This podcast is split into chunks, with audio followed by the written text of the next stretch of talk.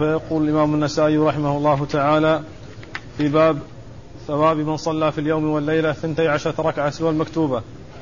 قال في الاختلاف على إسماعيل بن أبي خالد وأخبرنا زكريا بن يحيى قال حدثنا وهب قال أخبرنا خالد عن حسين عن المسيب بن رافع عن أبي صالح ذكوان قال حدثني عنبسة بن أبي سفيان أن أم حبيبة رضي الله تعالى عنها حدثت أنه قال صلى الله عليه وسلم أن صلى في يوم ثنتي عشرة ركعة بني له بيت في الجنة.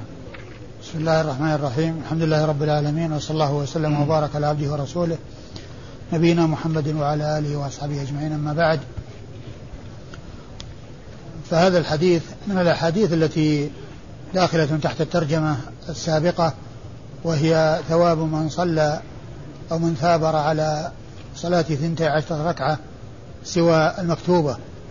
وأن جزاءه أن الله تعالى يبني له بيتا في الجنة. وقد ورد النسائي في حديث أم حبيبة رضي الله تعالى عنها وأرضاها من طرق متعددة. مر جملة كبيرة من هذه الطرق. وسيأتي بعض هذه الطرق المتعلقة بهذا الموضوع الذي هو ثواب من صلى في اليوم والليلة ثنتي عشرة ركعة سوى المكتوبة. وهو بألفاظ متقاربة إلا أن في بعض الروايات السابقة ذكر تفصيلها وفي أكثر الروايات عدم تفصيلها بل ذكرها إجمالا بدون تفصيل. وهو قوله صلى الله عليه وسلم من آه صلى في اليوم والليلة ثنتي عشرة ركعة سوى المكتوبة بني له بيت في الجنة.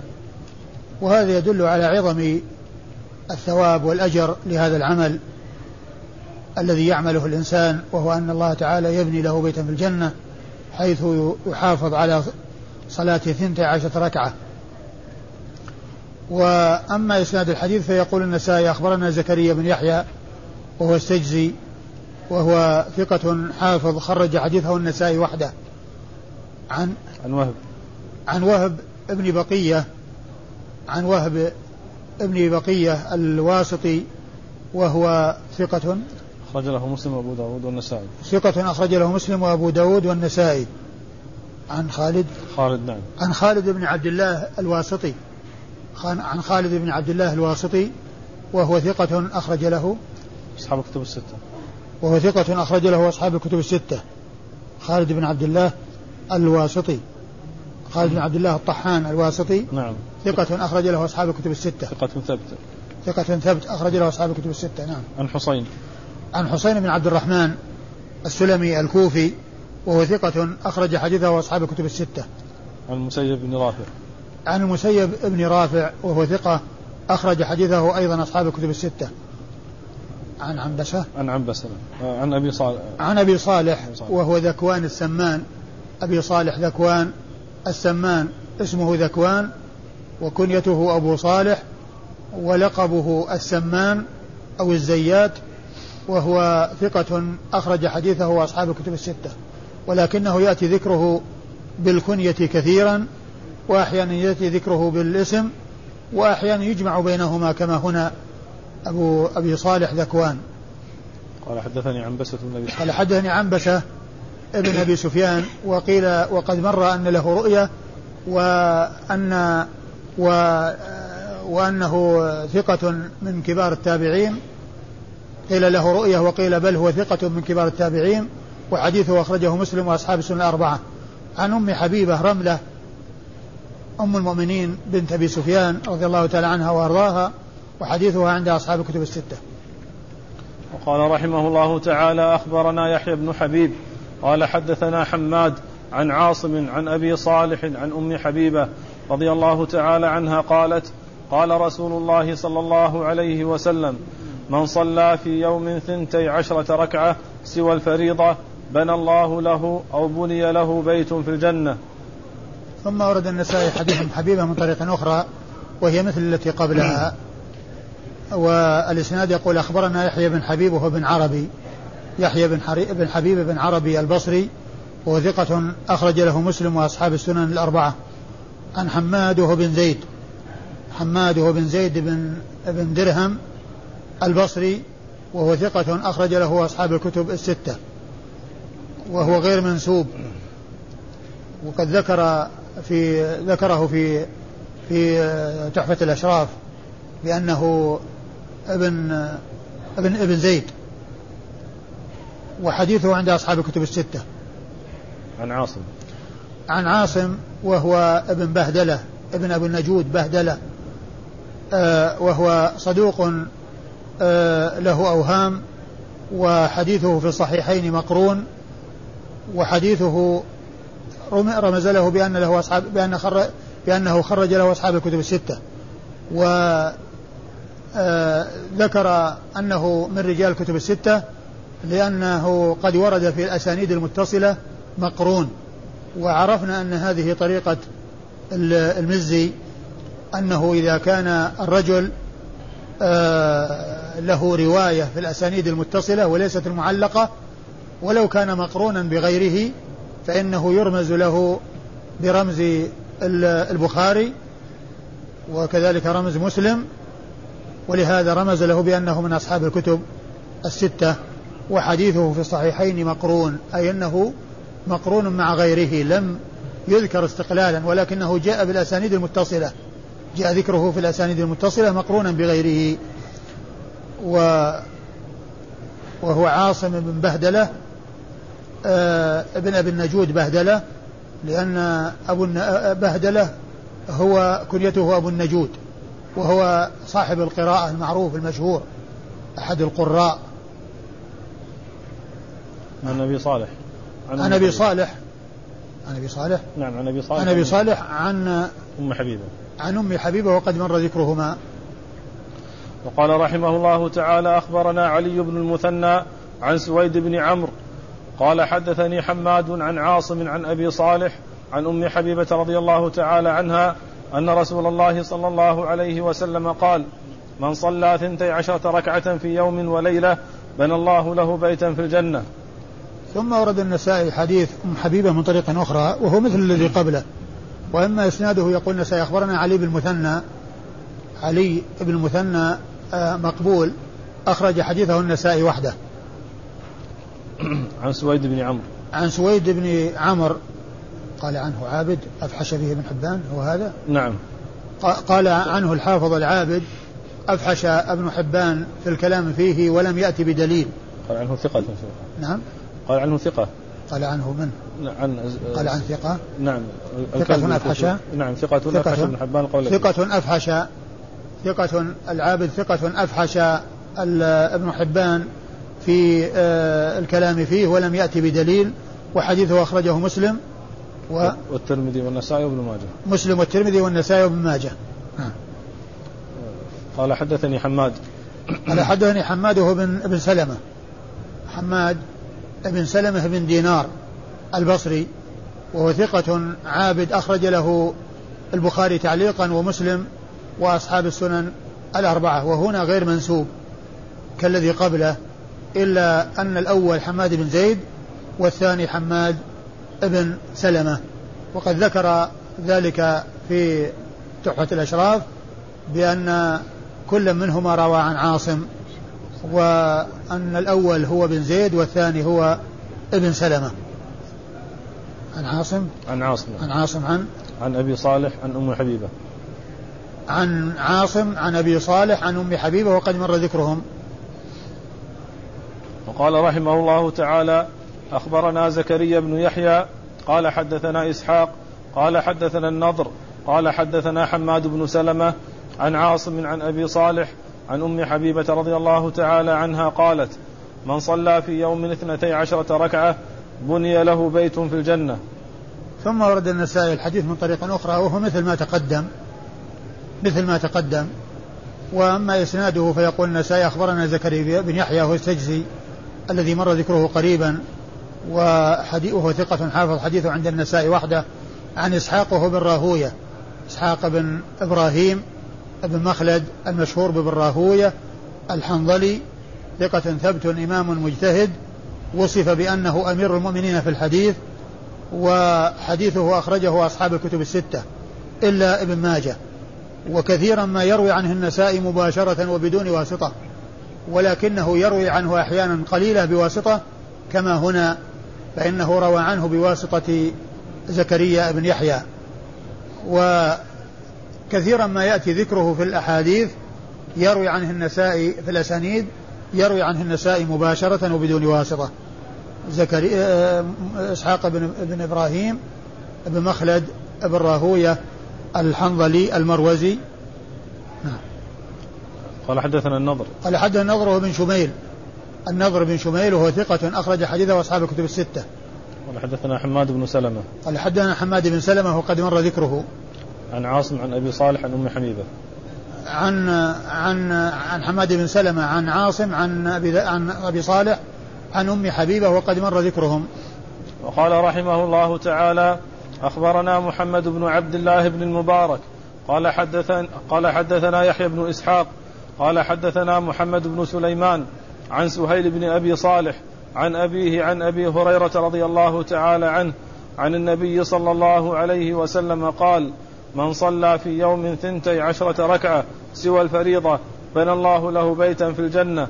قال أبو عبد الرحمن هذا خطأ ومحمد بن سليمان ضعيف هو ابن الأصبهاني. وقد روي هذا الحديث من أوجه سوى هذا الوجه بغير اللفظ الذي تقدم ذكره. ثم ورد النسائي الحديث من حديث أبي هريرة رضي الله عنه. وهو مثل الذي قبله مثل حديث ام حبيبه الذي جاء من طرق عديدة الذي جاء من طرق عديدة.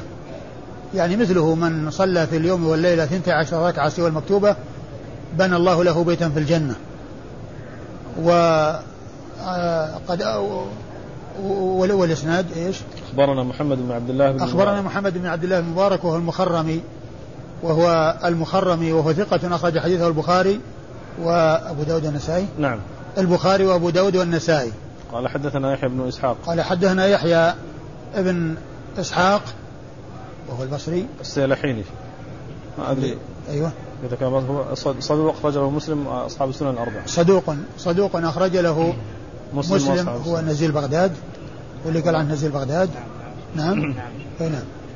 آه، آه، صدوق أخرج له مسلم وأصحاب السنة الأربعة. نعم. أخرج له مسلم وأصحاب السنة الأربعة. نعم. قال حدثنا محمد بن سليمان. قال حدثنا محمد بن سليمان وهو ابن الأصبهاني. وهو صدوق يخطئ. نعم. صدوق يخطئ وحديثه أخرجه الترمذي والنسائي بن ماجه. الترمذي والنسائي وابن ماجه. أيوة. عن سهيل بن أبي صالح. عن سهيل بن أبي صالح. سهيل بن أبي صالح أبوه آه، أبو صالح السمان ذكوان. وسهيل قد مر بنا ذكره آه، في الدرس الماضي أو الذي قبله وهو صدوق أخرج له أصحاب الكتب الستة. إلا أن البخاري روى له آه، آه، مقرونا وتعليقا. روى له مقرونا وتعليقا وحديثه عند أصحاب الكتب الستة. عن أبيه عن, عن أبيه أبي صالح وقد مر ذكره عن أبي هريرة. نعم. عن أبي هريرة عبد الرحمن بن صخر الدوسي صاحب رسول الله عليه الصلاة والسلام وأكثر أصحابه حديثا على الإطلاق. فإن السبعة المعروفين بكثرة الحديث عن النبي صلى الله عليه وسلم من أصحابه الكرام أكثرهم أبو هريرة رضي الله تعالى عنه. وحديثه عند أصحاب الكتب الستة. وأبو هريرة رضي الله عنه إنما كان أكثر الصحابة حديثا مع أنه أسلم متأخرا لأن هناك عدة أسباب. يعني آه، جعلت حديثه يكون كثيرا.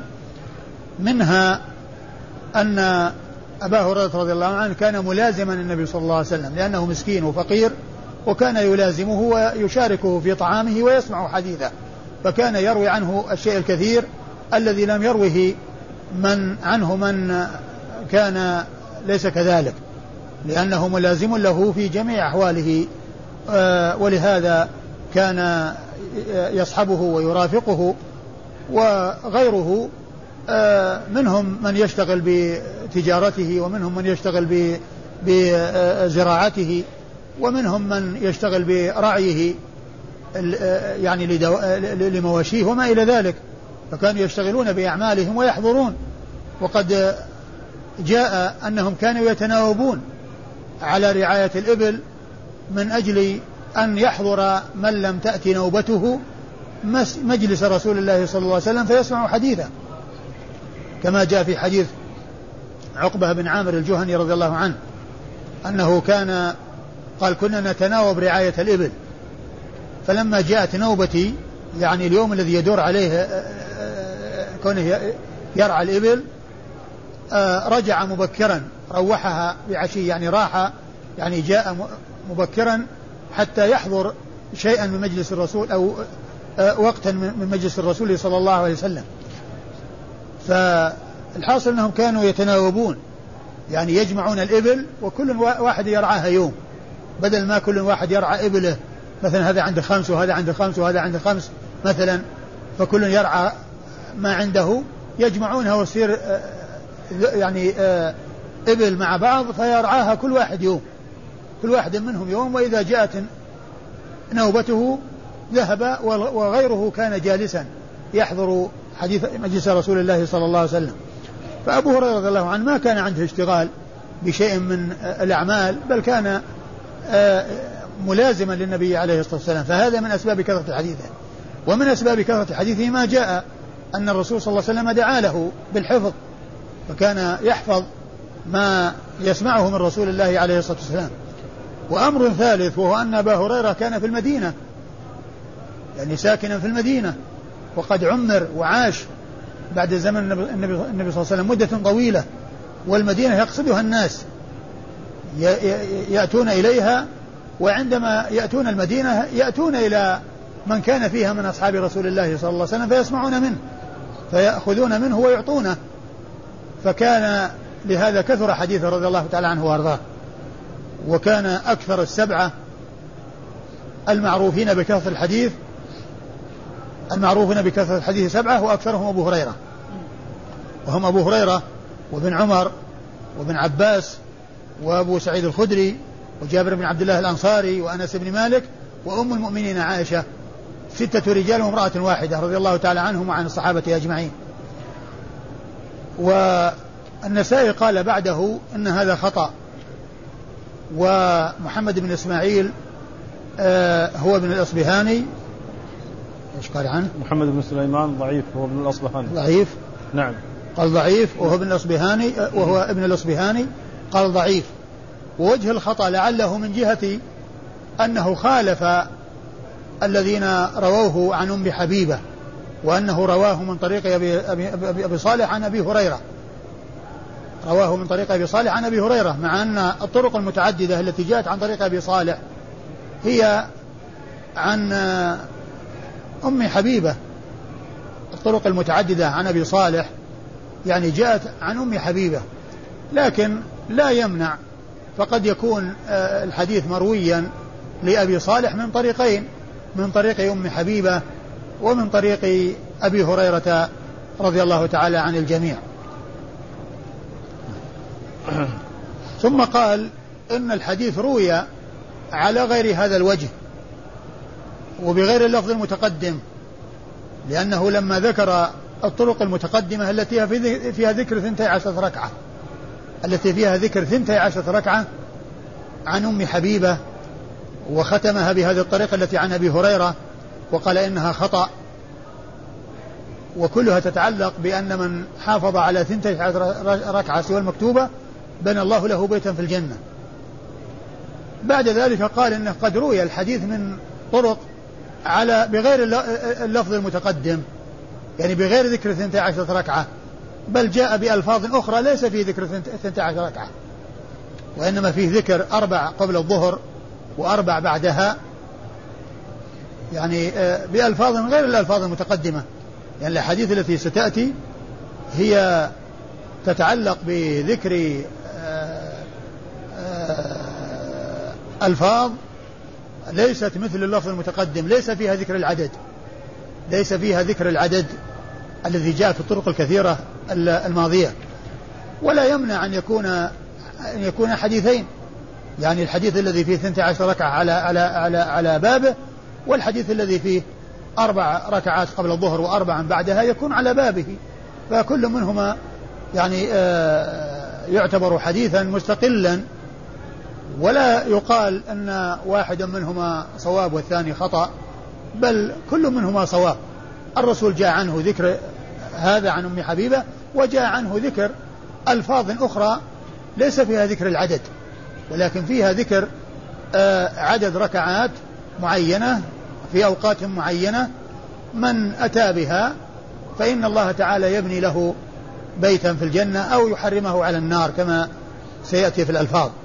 ثم بدأ بذكر الألفاظ بعد أن أشار إلى أنه روي على غير الوجوه المتقدمة أو على غير الوجه المتقدم بألفاظ أخرى شرع في ذكر هذه الألفاظ.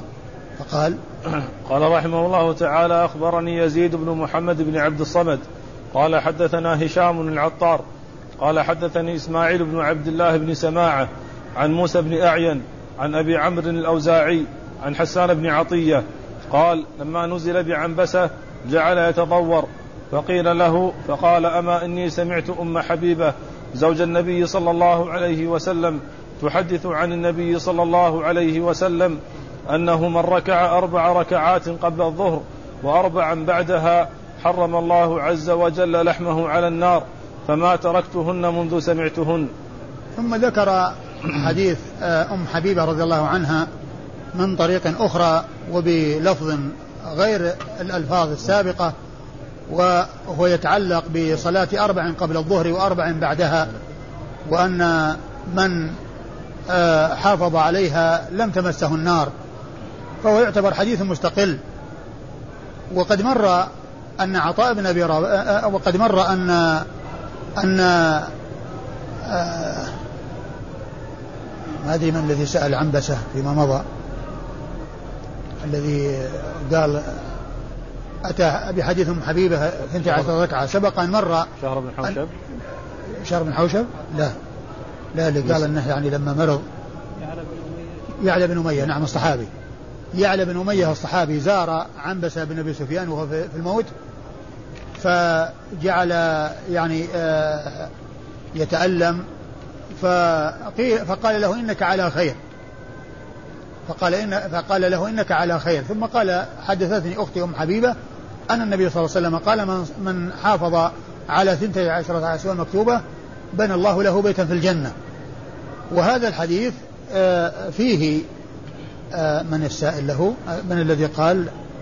حسان بن عطية. حسان بن عطية. يقول لما نزل لما نزل أو نزل لما نزل به أي نزل به الموت بعنبسة بن أبي سفيان جعل يتضور يعني يتألم ويتقلب فقيل له يعني في ذلك يعني مثل ما قال يعلى بن عطي يعلى بن أمية رضي الله عنه فيما مضى فقال إنني سمعت أختي أم حبيبة تقول أن النبي صلى الله عليه وسلم قال من حافظ على أربع ركعات أو من ركع أربع ركعات قبل من حافظ أو من ركع. من ركع أربع ركعات. من ركع أربع ركعات قبل الظهر وأربعا بعدها حرم الله عز وجل لحمه على النار. حرم الله عز وجل لحمه على النار.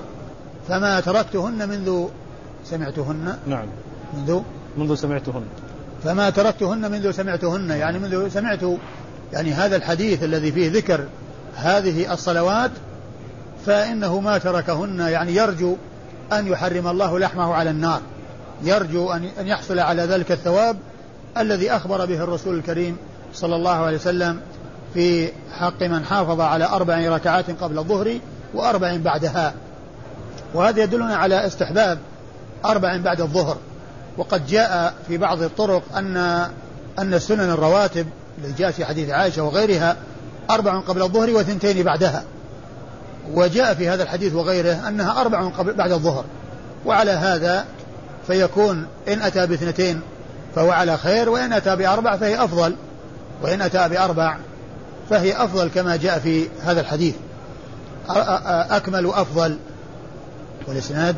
أخبرني يزيد, يزيد بن محمد بن عبد الصمد. أخبرني يزيد بن محمد بن عبد الصمد الدمشقي وهو صدوق وهو, وهو ثقة أخرج؟ صدوق صدوق أخرج له أبو داود والنسائي؟ نعم. صدوق أخرج له أبو داود والنسائي. قال حدثنا هشام العطار. قال حدثنا هشام العطار هو هشام بن إسماعيل. هشام بن إسماعيل العطار وهو ثقة أخرج له أبو داود والترمذي والنسائي. نعم ثقة فقيه عابد أخرج ثقة فقيه عابد أخرج له أبو داود والترمذي والنسائي. قال حدثني إسماعيل بن عبد الله قال حدثنا إسماعيل بن عبد الله بن سماعة وهو ثقة أخرج له أبو داود والترمذي والنسائي. نعم. أبو داود والترمذي والنسائي. عن موسى بن أعين. عن موسى بن أعين الدمشقي وهو ثقة أخرج له أصحاب الكتب الستة إلا الترمذي. أخرج له أصحاب الكتب الستة إلا الترمذي. عن أبي عمرو الأوزاعي. عن أبي عمرو الأوزاعي الدمشقي وهو عبد الرحمن بن عمرو. ذكره هنا بكنيته ونسبته واسمه عبد الرحمن وأبوه عمر فكنيته توافق اسم أبيه. أبو عامر عبد الرحمن بن عمر وقد عرفنا فيما مضى أن من أنواع علوم الحديث معرفة من وافقت كنيته اسم أبيه. وفائدة معرفة هذا النوع أن لا يظن التصحيف. فيما لو جاء في بعض الأسانيد أخبرنا عبد الرحمن أبو عمر فإن من لا يعرف كنية أبو عمر قد يظن أن ابن الذي هو ابن عمر تصحفت إلى أبو مع أن الكل صحيح. إن قيل عبد الرحمن بن عمر فهو صحيح لأن أباه عمر عمر وإن قيل عبد الرحمن أبو عمرو فهو صحيح لأن كنيته أبو عمرو. وهو ثقة فقيه وفقيه الشام ومحدثها في زمانه وحديثه أخرجه أصحاب الكتب الستة. عن حسان بن عطية. عن حسان بن عطية الدمشقي أيضا وهو ثقة أخرج له أصحاب الكتب الستة. عن عنبسة. عن عنبسة بن أبي سفيان عن أم حبيبة وقد مر ذكرهما. والله تعالى أعلم وصلى الله وسلم وبارك على عبده ورسوله نبينا محمد وعلى آله وأصحابه أجمعين.